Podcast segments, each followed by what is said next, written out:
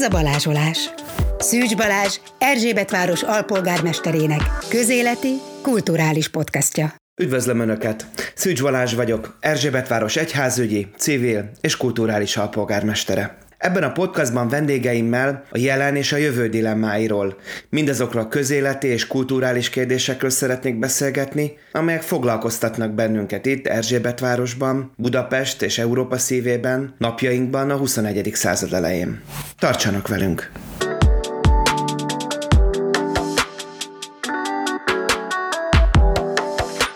Szeretettel köszöntelek benneteket itt a Balázsolás Podcast következő adásában ahol is Szűz Zoltánnal, politológussal, a Mérce és a jelen eh, állandó szerzőjével beszélgetünk, és egy kétrészes interjúnak eh, ez az első eh, része lesz a mai, és aztán majd a második részben pedig szeretnénk az ellenzékről, a magyar politikai életről egy kicsit beszélgetni.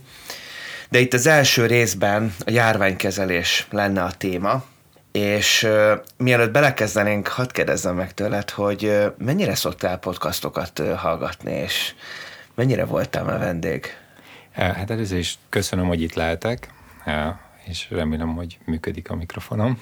Előfordul, én mostanában kezdek rászokni a podcastra. Nem, nem állítom, hogy, hogy most még nem abban a fázisban vagyok, hogy válogatok, keresgélem a, a műfajokkal, de például nekem az egy nagyon érdekes dolog volt, hogy egy csomó tematikus podcastot felfedeztem, olyat is, ami részben a szakmámhoz kapcsolódik, de olyasmi, ami meg semmi köze semmihez, csak így, így beleakadtam, szóval ez egy ilyen nekem most egy teljesen új világ. Én rádiózásból is teljesen kimaradtam, főleg klasszikus zenét hallgattam rádió, mert az, az volt az, ahol ingyen lehetett hozzájutni, de amúgy nem, én nem.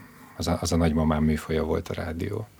Úgyhogy ez így nem mostanában viszont előfordult, tehát most legutóbb a 444 egyik podcastjában voltam, meg, a, meg az új egyenlőségében még egy kicsit korábban, és akkor így látom, hogy ez a, ez a terület úgy épül, és ez tök jó. Kezdjük is talán a Laknár Zolinak a jelen főszerkesztőjének az egyik posztjával. Ő azt írta a járványkezelésről, hogy Orbán Viktort idézte, és odaírta mellé megjegyzésként, hogy a kormány három hullámból hármat sikeresen eltévesztett. Hogyan látott te ezt az egész járványkezelését a magyar kormánynak? Valóban eltévesztették a ritmust? Én azok közé tartozom, akik ugye megosztanak a vélemények. Az egyik uralkodó vélemény az volt, hogy, hogy a kormány tulajdonképpen nem kezelte ezt a dolgot olyan nagyon rosszul. Ez főleg az első hullám közepén, végén volt egy népszerű vélemény, hogy nemzetközi összehasonlításban nincsen sok halott, hát a gazdasági eredmények azok nagyon rosszak, de arról meg nem feltétlenül a kormány tehát volt egy ilyen egy ilyen vélemény, és ez elég sokáig kitartott, de én azok közé tartoztam, akik azt gondolták az elejétől kezdve, hogy a kormány nagyon-nagyon rosszul kezelte az egész helyzetet, és hogy az eredmények azok inkább mellett szólnak, hogy, hogy mindent lehetett volna sokkal jobban is csinálni. Néhány dolog elkerületetlen volt, de azt is lehetett volna kevésbé károsan csinálni, illetve azt is gondoltam, hogy még ahol egyáltalán nem számított, hogy a kormány mit csinál, még ott is nagyon árulkodó volt a kormány viselkedése, mert nagyon sokat elárult arról, hogy Magyarország ma milyen állapotban van politikailag, és nagyon sokat megmutatott annak a bő tíz éve épülő nem demokratikus politikai rendszernek a működéséből, ami most szerintem elégtelenre vizsgázott a járványkezelésből. Három hullám volt, ugye most, ahogy veszük fel ezt a podcastot, a harmadik hullámnak az elején, közepén, első harmadában vagyunk talán. Három hullám volt, vagy három hullám van, ugye többi hullámokról is kezdenek el beszélni, és én is ezt abszolút reálisnak tartom. De egy picit ö, érdemes lenne ö, megnézni azt, hogy három hullámról beszélünk, Szerinted a három hullámban másként viselkedette a kormány? Lehet-e a, a kormány, az Orbán kormánynak a, különböző hullámokkal kapcsolatos intézkedéseiben valami különbséget felfedezni? Hát érdemes mindenképpen ezt egyetlen történet részének látni. Tehát érdemes onnan nézni, hogy amikor ez a dolog elkezdődik, akkor a kormány javában készül egy a választásokat előkészítő nagy politikai kampányra, aminek a témáit kezdik elővezetni. Tehát ez az egyik, hogy, hogy van egy ilyen roma ellenes hangulatkeltés, ez a börtönbiznisz és hasonló ügyek, illetve van egy van egy elég homofób színezetű kampány. Ez a két téma tűnik fontosnak 2020 elején is. Valójában már lehetett volna tudni, vagy lehetett volna érezni, hogy valami nagyon nagy baj készülődik. Ha semmi másra nem gondoltunk volna, csak arra, hogy Kína olyan rendszabályokat léptetett életbe, amikkel a gazdaságát, ha csak néhány hónapra is, de, de nagyon látványosan visszavetette. És megmondom őszintén, hogy az én felnőtt életemben még nem fordult elő, hogy Kína hajlandó lett volna ekkora gazdasági áldozatokat hozni bárminek az érdekében. Tehát ha semmi más, már ez gyanús lehetett volna a kormánynak, de nem volt gyanús egyáltalán, ők naívak voltak, hiszen nekik megvolt a saját elképzelésük.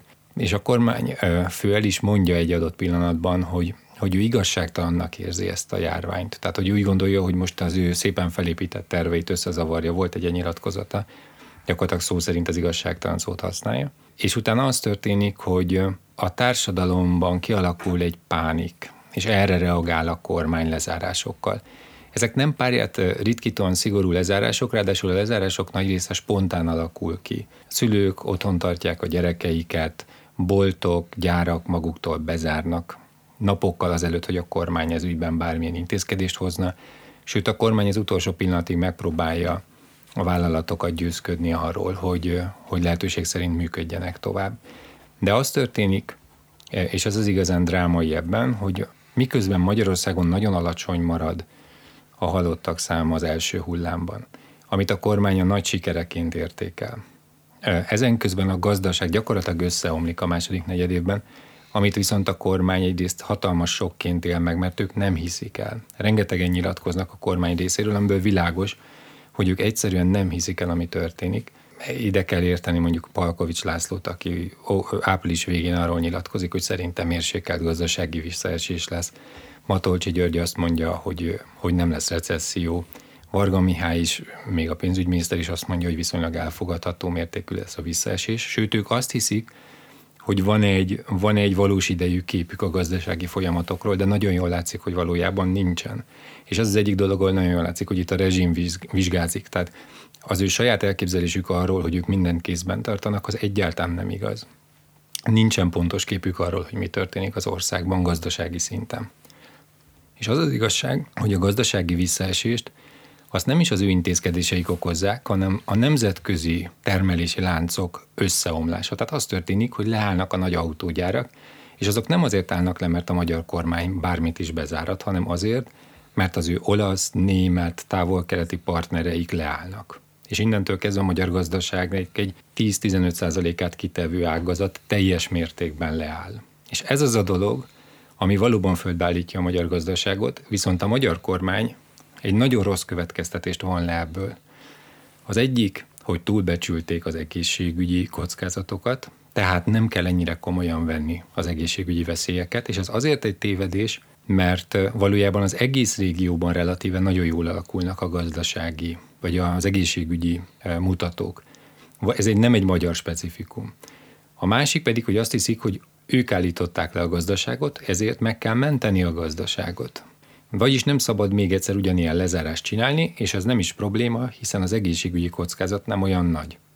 És el, így, így indulnak neki a második hullámnak, amely már teljesen más az ő reakciójuk szempontjából, mint az első, mert itt mindent megtesznek, hogy a gazdaság ne álljon le, és megpróbálnak minél kevesebb járványügyi intézkedést meghozni, és ők azt hiszik, hogy képesek célzottan kezelni ezt a helyzetet de valójában azt csinálják, hogy augusztusban, amikor még a, még a második hullám nagyon-nagyon lassan van elindulóban, Július közepétől végétől indul el a második hullám észrevétlenül. Ekkor még a kormány a gazdaság szempontjai alapján kampányol, és teljesen félreteszi a járványügyet. Nem készülnek fel az őszre, és úgy indul be a második hullám aztán az ősz közepére végére, hogy a magyar kormány ezt tulajdonképpen maga csinálja. És novemberben van megint egy olyan pillanat, amikor kialakul egy társadalmi pánik, amire úgy reagál a kormány, hogy jönnek lezárások, ezek korán sem olyan szigorúak, mint az első hullámban, tehát még most sem húzzák be a féket, viszont már túl későn is jönnek, és ezért egy katasztrofális egészségügyi hatása van ennek a dolognak. Hát az áldozatok túlnyomó többsége ebben az időszakban, novemberben, decemberben hal meg, és ami ennél még tragikusabb, hogy ez a hivatalos adatokban, a napi adatokban nem is látszik. a KSH-nak a heti halálozási összesítéseiben lát, jelenik meg az a halálozási többlet, amiből tudjuk, hogy valójában a járvány szinte biztosan sokkal súlyosabb volt, mint ahogyan azt a kormány állította, miközben a hivatalos számok, tehát a járványra vonatkozó kormányzati adatok maguk is azt mutatták, hogy ez egy sokkal súlyosabb dolog. És hogy a kormány mennyire félreértette a dolgot, ugye Orbán kifejezetten azzal kampányolt, az volt, a, az volt a szövege, hogy minden élet számít, és hogy mindenkit meg fognak gyógyítani. Ha ebben az egész történetben egy valamit előre lehetett tudni, az az, hogyha ők lazítani fognak, több halott lesz. Magyarán szólva elképesztően rosszul választotta meg a célokat, mindezt azért, mert ők tanultak az első hullámból, és mind a gazdaságpolitikában, ahol azt feltételezték, hogy, hogy az ő hibájukból állt le a gazdaság, mind az egészségügy területén, vagy a járványkezelés területén, ahol azt hitték, hogy sokkal kisebb a veszély, mint amekkora valójában volt, mindenütt rosszul válaszoltak a második hullámra. És a második hullám az ugye tetőzik decemberre, elindul lefelé, de mivel a kormány nem hajlandó nagyon komoly járványügyi intézkedéseket hozni, ezért nem akar apadni rendesen. Tehát január végére, februárra úgy indul el a harmadik hullám, hogy a második nem ért véget, mert beragadt a halálozás egy nagyon-nagyon-nagyon-nagyon magas szinten. Igazából egy elfogadhatatlanul magas szinten. És akkor történik meg az, hogy elindul ugye az a, az a dolog, amitől mindenki, akihez bármennyire is értett, akár laikus szinten is csak érdekelte, azt tudnélik, hogyha nagyon sok ember megkapja a betegséget, akkor az sokkal több alkalom a mutálódásra a, a vírus szempontjából. Ez azt jelenti, hogy sokkal nagyobb eséllyel fognak kialakulni veszélyes mutációk. És ez meg is történik, egyre több helyen jelentek meg a Föld különböző pontjain, és ugye végül is most úgy tűnik, hogy a brit mutáció, ami elterjedt itt Kelet-Közép-Európában, sokkal gyorsabban terjed és sokkal halálosabb, mint a, mint a korábbiak. Ezt korábbi járványügyi tapasztalatok alapján egyébként lehetett sejteni. És az a tragédia, hogy a kormány ugye elmulasztotta a felkészülést a harmadik hullámra. Mert miért? Mert ők a második hullámból azt a következtetést vonták le, hogy most már egyetlen dologra kell összpontosítani, hogy bírjuk ki a tömeges oltás eredményes végrehajtásáig.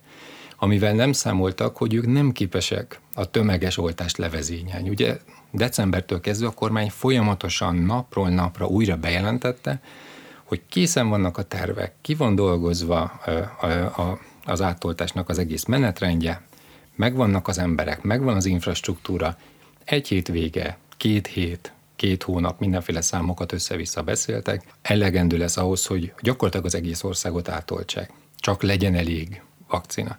Ehhez képest kiderült, hogy nem csak, hogy nincs elegendő vakcina, de nincs terv, nincs értékelhető terv, nincs értékelhető infrastruktúra, és elképesztően rosszul lett ez az egész megszervező, és ennek az a következménye, hogy most, amikor a harmadik hullámra igazából a kormány még mindig nem hozta meg a szükséges korlátozó intézkedéseket, mert a sajtóban elterjedt véleményekkel szemben valójában ez nem kivételesen szigorú intézkedéscsomag, amit most csinálnak. Ekközben a tömeges átoltás is nagyon lassan halad.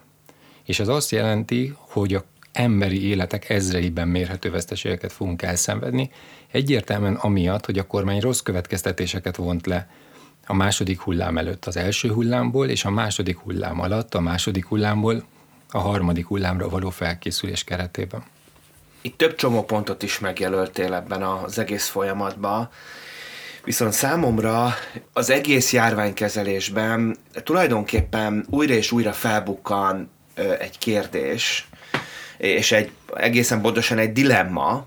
Ez a dilemma, hogy emberéletek versus pénz, gazdaság és profit és valahogy mindig a gazdaság, a profit és, a, és egyáltalán a befektetéseknek a sorsa fontosabb, mint az emberé. Hogy te ezt, ezt hogy látod? Van, volt egy ilyen, szerinted egy ilyen ideológiai hátter ennek a, az egész járványkezelésnek? Ez nem csak Magyarországon, mindenütt felmerül ez a dilemma. Én ezt egy hamis dilemmának tartom, és szerintem ez eléggé ki is derült az elmúlt egy évben, hogy, hogy ez alapvetően egy hamis dilemma. Tehát ahol megpróbálják a gazdaságot megmenteni, ott végül nem, nem ö, látni a jelét annak, hogy a gazdaság megúszhatta volna. Ahhoz túlságosan globalizált a gazdaság. Tehát, hogyha máshol lezárások vannak, az éreztetni fogja a hatását olyan országban is, ahol nincsenek lezárások.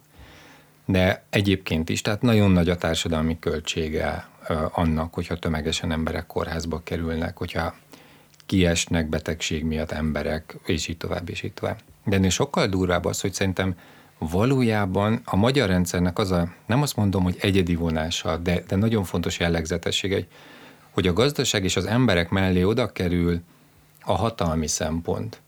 És az összefonódik nagyon erősen egyébként a gazdasági szempontokkal is. Tehát például a magyar kormány nem hajlandó pénzt áldozni a gazdaság egyúttal az átlag emberek megmentésére, hanem ehelyett felfoghatatlan mennyiségű pénzt beleönt a saját gazdasági hátországába, a Mészáros Birodalomba és másokba, ami ugye két okból van. Egyrészt, mert ez egy jó alkalom arra, hogy, hogy sok pénzt adjanak nekik, másrészt meg arról is van szó, hogy ezek valójában gazdaságilag életképtelen szervezetek. Tehát ezek, ezek igazából olyan, mint egy, mint egy lukas cső, amiben lehet önteni a vizet, de alul kifolyik. Tehát, hogy ez egyszerűen egy rosszul működő dolog, és most persze növelték is ezt a gazdasági hátországot, egész ágazatokat felvásároltak ebben az egy évben, de az az igazság, hogy ez nem fogja ezeket az ágazatokat megerősíteni. Ezek folyamatosan kormányzati pénzekre fognak szorulni újra és újra. És ez mindaddig, amíg ez a rendszer működik. Tehát az állam rendelkezik azokkal a forrásokkal, adóbevételekkel, uniós bevételekkel, amiknek a segítségével bele lehet folyatni ezekbe a cégekbe ezt a pénzt. Addig ez nem fog feltűnni, hogy ez a pénz eltűnt. De abban a pillanatban, amint megbomlik a rendszernek a, a hatalmi monopóliuma, abban a pillanatban az fog történni, hogy ez a gazdasági hátország, ez egy tehertétellé válik. Tehát, hogy ez nem, nem, nem fogja önmagát eltartani. És én úgy gondolom, hogy ez hosszú távon egy még nagyobb tragédia, mert ez azt jelenti, hogy ha majd egyszer ez a rendszer meg fog bukni, politikailag, akkor gazdaságilag is magával fogja rántani az országot, mert, mert egy hatalmas teherként kell cipelnünk ezt a, ezt a vállalatbirodalmat. Kire gondolsz pontosan? Hát itt rengeteg, rengeteg szereplő van, ugye a Mészáros Birodalom most ennek, a, e, ennek az egyik ilyen legkarakteresebb, hát hogy mondjam, címerállatszerű figurája, de hát rengeteg más ember van. Ugye 2014 előtt ilyen volt tulajdonképpen Simicska is, mint egy gazdasági szereplő, nyilván őt kellett részben pótolni, de lehet tudni, hogy van egy tucat olyan vállalkozó, akik elsősorban ennek a rendszernek a hátországát alkotják. És persze időnként van mögötte valami ideológia, hogy szükség van nemzeti vállalkozókra, de szerintem ezen már túl vagyunk. Tehát itt már tényleg az van, hogy, hogy létrejött egy olyan, egy olyan struktúra, hogy ezek már lefedik ugyan a különböző gazdasági területeket, de csak abban az értelemben fedik le, ahogyan mondjuk a középkori magyar királyi várbirtokrendszert egyúttal a magyar gazdaság nagy részét kitette, de valójában mégiscsak egy hatalmi intézmény volt. Most ebben a konkrét esetben itt tényleg arról van szó, hogy uniós források százezer milliárdjait kell elkölteni. És szerinted erre az egész járványra hogyan fogunk majd emlékezni? Milyen nyomai lehetnek majd ennek a járványnak így a társadalomba? Mert azt gondolom, hogy ez azon túl, hogy az életek és minden élet elvesztése tragédia, és itt nagyon-nagyon komoly és nagyon súlyos mulasztások voltak. Ugye most már, amikor veszük fel ezt az adást, akkor 16 ezeret is talán meg, meghaladta már a halottak száma. Ugye azért ezt a 16 ezeret azért meg lehetett volna pórulni, még legalábbis egy, egy kisebb számot lehetett volna elérni. Én azt érzem, hogy az igazi nagy probléma és az igazi nagy nyoma majd ennek az egész járványnak az emberekben a, a hivatalokban, meg az egész politikában való, közéletben való hihetetlen bizalomvesztése.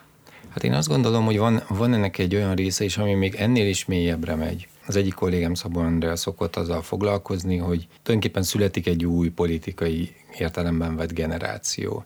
Tehát azok a, azok a tinédzserek, akik most, most kikerülnek az iskolából, ami nekik eddig az elsődleges szocializációs terepük volt, otthon maradnak a családjukban, ilyen évtizedek óta nem történt, hogy egy éven keresztül gyakorlatilag ezek a fiatalok otthon vannak. Ezekkel az emberekkel kell, hogy megbeszéljék a saját családjukkal, hogy mi történik a világban. Mindent együtt kell átélniük, értemszerűen megváltoznak egyúttal a, a mindennapi szokásaik, sokkal kevesebbet mozoghatnak, sokkal kevesebbet találkozhatnak a barátaikkal, egészen új technikákat kell megtanulniuk, teljesen más élmény mondjuk számítógépen keresztül követni egy órát. Teljesen más jelent egyébként a szabadsághoz való viszonyuk abban az értelemben is, hogy egy, egy ilyen online órát le lehet némítani. de ugye a tanteremből nem lehet kisétálni. Tehát ennek van egy csomó negatív oldala, és bizonyos értelemben az egyéni kompetenciát is lehet, hogy növelheti, de mindenképpen ez egy hihetetlen nagy változás, valami, ami egészen biztosan ezeknek az embereknek az életét örökre meg fogja változtatni. Tehát az ilyen traumatikus élmények mindig kimutathatók, mint generációs tapasztalatok. És akkor ez ehhez hozzáadódik, az erről az Andrával beszélgettünk a napokban, hogy, hogy egyúttal valószínűleg van egy nagyon speciális generációs élmény az ilyen 30-50 körüli embereknél. Ez kicsit olyan, mint a nagy generáció, akik ugye átélik a világháborút. Csak ugye azok, azok lényegesen fiatalabbak voltak, mert azok a katonák, katonafeleségek, akik, akik átélik azt, hogy hogy el kell menni, harcolni, meghalni, szembenézni bizonyos kihívásokkal, utazni rengeteget, és így tovább. De most itt egy nagyon hasonló élményt kapnak meg azok a felnőttek, akik, akiknek hát gyakorlatilag minden olyan dolog megváltozik az életében egyik napról a másikra, amiben biztosak lehettek. Hogy mit jelent egy munkahely? Az elmúlt években szerintem mindenki azt hallgatta, hogy olyan nincs, hogy home office, mert akkor nem lehet ellenőrizni az embereknek a munkáját, és most tíz és tízezrek hirtelen a lakásukban találták magukat bezárva, ott kell dolgozniuk teljesen megváltoztak az étkezési szokásaik, hiszen mostantól kezdve nem tudnak a kollégáikkal együtt enni, sem az ebédlőben, sem kimenni valahova. Teljesen megváltoztak mondjuk a, a szórakozási, kultúrafogyasztási szokásaik is. Hát be van zárva egy csomó minden hónapok óta.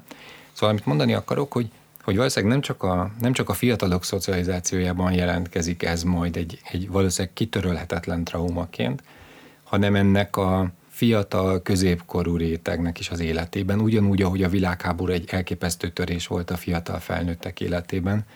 Bárki, akinek valamelyik családtagja megjárta a világháborút, vagy csak pincében töltötte azokat a hónapokat, vagy amikor éppen a front átment fölöttük, azt tudhatja, hogy ez a családtag egész életében mindig arról beszélt, vagy nem beszélt róla, de gondolt rá, vagy csak a halál előtt beszélt róla.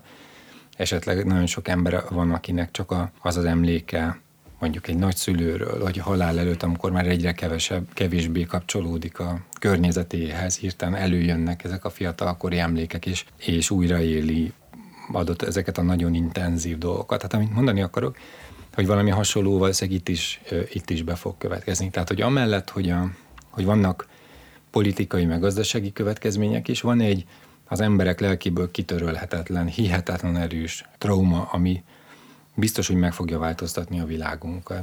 És itt visszacsatolnék arra, amit már korábban mondtál, az nagyon érdekes volt, hogy, hogy itt az embereknek a munkájukba, a munkahelyükbe, a hivatásukba való bizalom is sérült, hogy, hogy mennyire elképesztően sérülékeny a munkahelye, a hivatása, a megélhetése. És hát ugye itt, ami az egész vakcina körüli hát nagyon érdekes folyamatok zajlanak le itt a társadalomban is.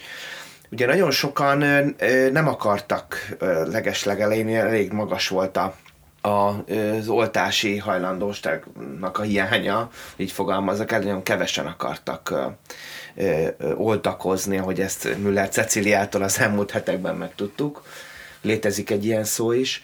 Ehhez képest most már nagy többség akar, órákat képesek állni, akár még a kínaiért is a kórház előtt, meg az orosz, az orosz vakcináért. Ebben is én érzek valami hihetetlen nagy magára hagyottságot, a társadalomnak a nagyon nagy magára hagyottságát, hogy azt éreztem, hogy, és az MTA-ról is majd, majd fogunk beszélni egy másik epizódban, hogy én, én azt éreztem, hogy magam életében is, hogy akkor volt egy nagy áttörés, amikor az MTA doktorai például kiálltak, és azt mondták, hogy ők oltáspártiak, és tessék oltani, és mindegy, hogy mi, minden, mindennél jobb, minden jobb az olta, oltatlanságon kívül. Fontos az is szerintem, hogy nagyon különböző élettapasztalatok vannak, különböző méretű településeken nagyon más, hogy élnek az emberek, más foglalkozási csoportokhoz tartozók, nagyon más, hogy élik meg ezeket a dolgokat. De én azt gondolom, hogy mindenkiben benne van valamilyen formában az, ami történik. Tehát lehet, hogy valaki naponta követi a számokat és retteg, van aki, van, aki ha szóba hozzák neki a járványt, akkor se érti, hogy miről van szó, mert nem szokott odafigyelni. Nyilván vannak ezek a, ezek a feltűnő ilyen kompenzációk, hogy, hogy valaki vírustagadó, meg, meg kiborul azon, hogy maszkot kell viselnie, meg hasonló dolgok, de ezek közül egyik sem olyan, én azt gondolom, hogy valaki egy ilyen szigetszerű életmódot tudnak kialakítani, és, és, és, és ebből ki tudna maradni. És ahogyan ezek a dolgok megjelentek az életünkben, azért ne felejtsük el, hogy, hogy egy éve Magyarországon nincs normális egészségügy.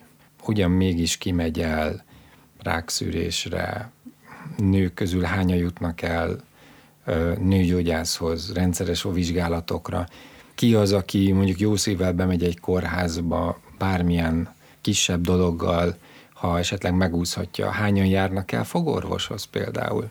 Ez milyen hatással lesz a társadalomnak az egyébként is lesújtó fogápolási szokásaira és, és állapotára. Ez az igazság, hogy borzasztó szint esés lesz egy csomó területen. Tehát ennek lesznek ilyen hosszú távú hatásai, de egyúttal az intézménybe vetett bizalom is. Tehát az, hogy, hogy az emberek rendszeresen találkoztak egészségügy kapcsán egészen biztosan az a jelenséggel, hogy nem lehet bemenni, rokkont látogatni. Nagyon-nagyon sokan élték azt át, hogy úgy halnak meg a rokonaik, hogy nem tudják, hogy hol van pontosan, nem látják a testét, nem látják a holmiait, nem tudnak elbúcsúzni tőle.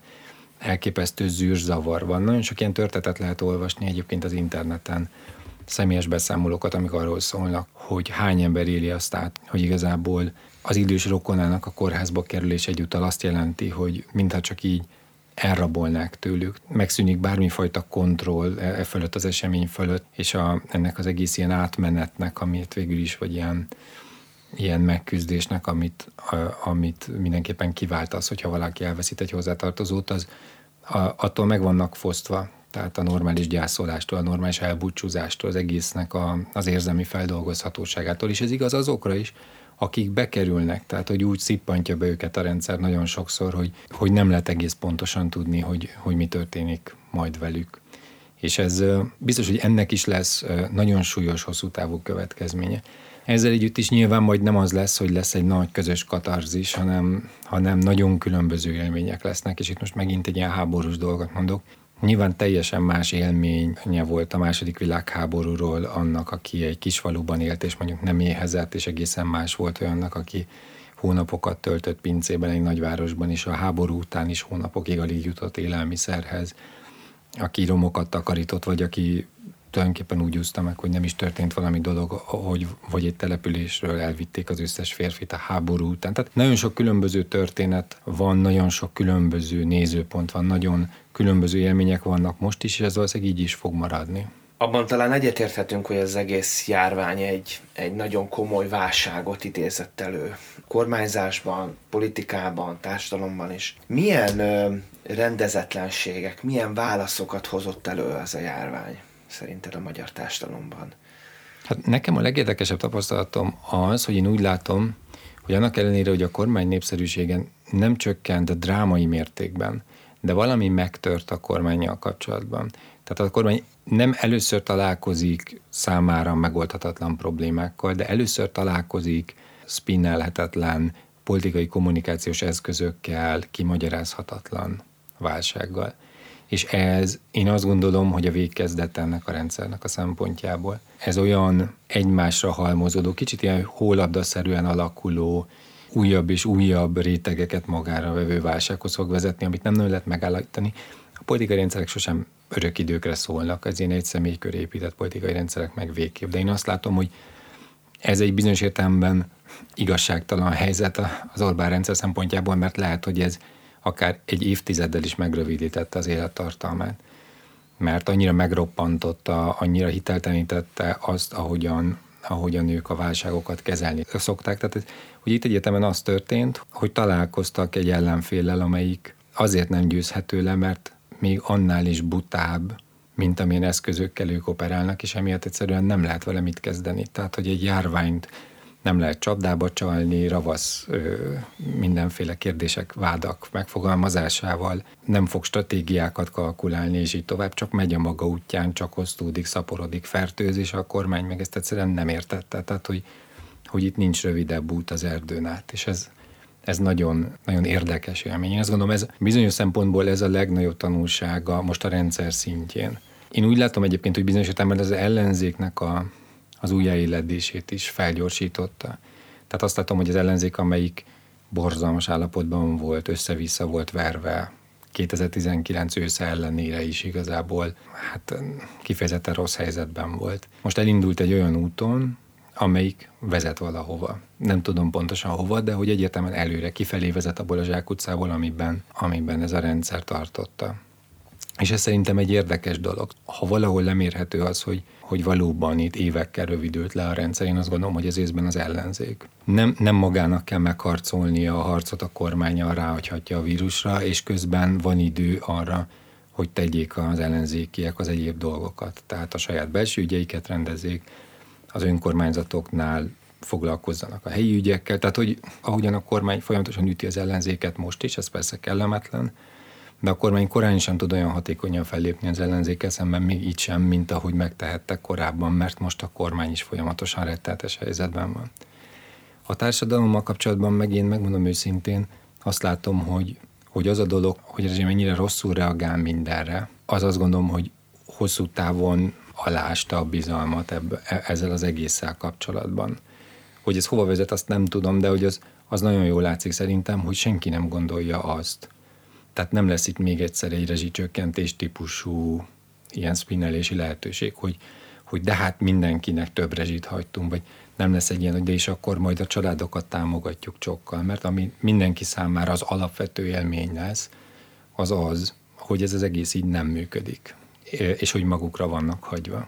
Amit most én úgy látom, hogy a társadalom legalábbis én nem látok erre, ennek az ellenkezőre utaló jelet, most még ezt a társadalom nem úgy kezeli, mint egy ilyen rezsimellenes gondolkodás kezdőpontját, de az biztos, hogy, hogy, egy, hogy egy nagyon fontos ilyen bizalmi viszony megtört ezzel kapcsolatban. Tehát nincs az, hogy persze a kormány az majd megoldja valahogy. És hogyan lehet tovább lépni, szerinted?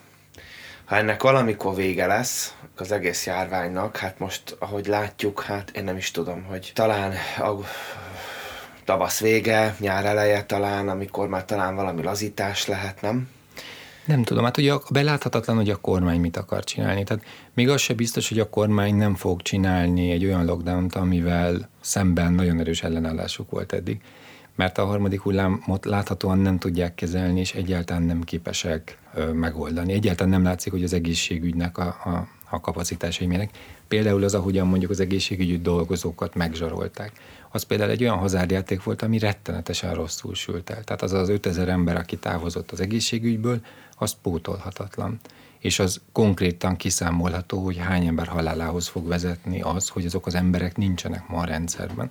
Ez szerintem nagyon-nagyon jól mutatja, hogy a kormány mennyire nem képes fókuszálni arra a problémára, ami előttük van.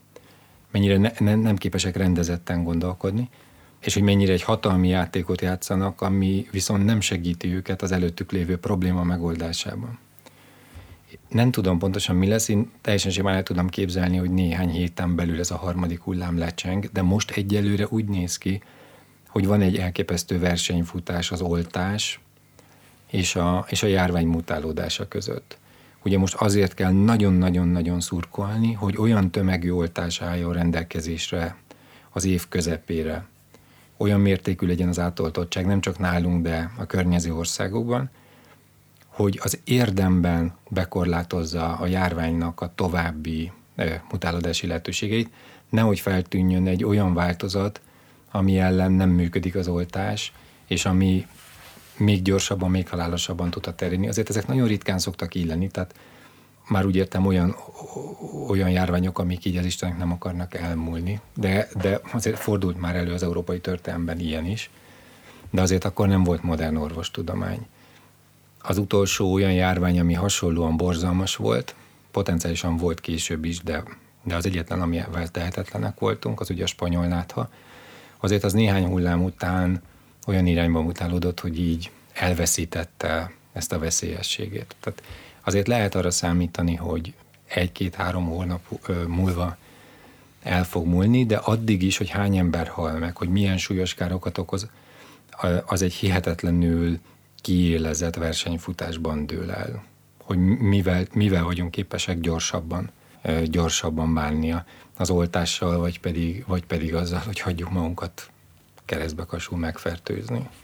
Ez borzalmas szerintem, de de most körbe ez lesz, és akkor utána meg hát nyilván az lesz, hogy, hogy, hogy, hogy elindul újra a gazdaság fölfelé, csak ugye az a baj, hogy ha tavaly ez a járvány véget ér, akkor a gazdaság elindult volna gyorsan fölfelé. Ugye a közgazdászok egy részének az volt a kedvenc gondolata, hogy, hogy ez egy nagyon rövid, mély, de nagyon rövid válság lesz, és utána lesz egy nagyon gyors újjáépülési szakasz, hiszen nincsenek háborús károk, stb. De azért már akkor is lehetett sejteni, hogy ez nem lesz ilyen egyértelmű, mert vannak mindig másodlagos hatásai. A kiesett bevételek, azok hiányozni fognak. És akkor várható volt, hogy ennek lesz egy ilyen, egy ilyen kisebb, ilyen visszatartó hatása. De ahogy telnek múlnak a hónapok, az fog történni, hogy, hogy egyre több vállalkozás hogy ki a pénzből, nem csak Magyarországon, más országokban is ez lesz, és, és egyre inkább a gazdaságpolitikáknak az a, az a, az a képessége, hogy valahogy egyben tartsák ezeket a folyamatokat, mondjuk azzal, hogy rengeteg pénzt beleraknak a gazdaságba. Az egyre, egyre több problémát fog felvetni, mert mondjuk infláció növelő hatásuk lehet, mert létre fognak hozni olyan buborékokat a gazdaságban, ami majd később fog újabb válságot okozni, és így tovább, és így tovább. Tehát, tehát egyre kevésbé képesek finom beavatkozásokkal bármit tenni, és, és ennek a következményei évekig velünk lesznek, nagyon-nagyon sokáig. És ez most szűken politikai értelemben azért érdekes, mert a kormány 2022-ben szembe kell, hogy nézzen egy választással, és egyáltalán nem magától értetődő, hogy ennek a kormánynak lesz egy olyan kegyelmi időszaka, amikor képes lesz majd jelentősen javítani az embereknek az életszínvonalát. Márpedig az az igazság, hogy a magyar kormány sorsa nagyon nagy mértékben attól függ, hogy képesek-e elhitetni a, az emberekkel azt, hogy jobban élnek, mint hónapokkal korábban és itt fogjuk folytatni a következő epizódban, mert hogy hogy jutunk el idáig, hogy legyen egy új magyar kormány, erről a következő epizódban hallhattok majd többet. Sziasztok!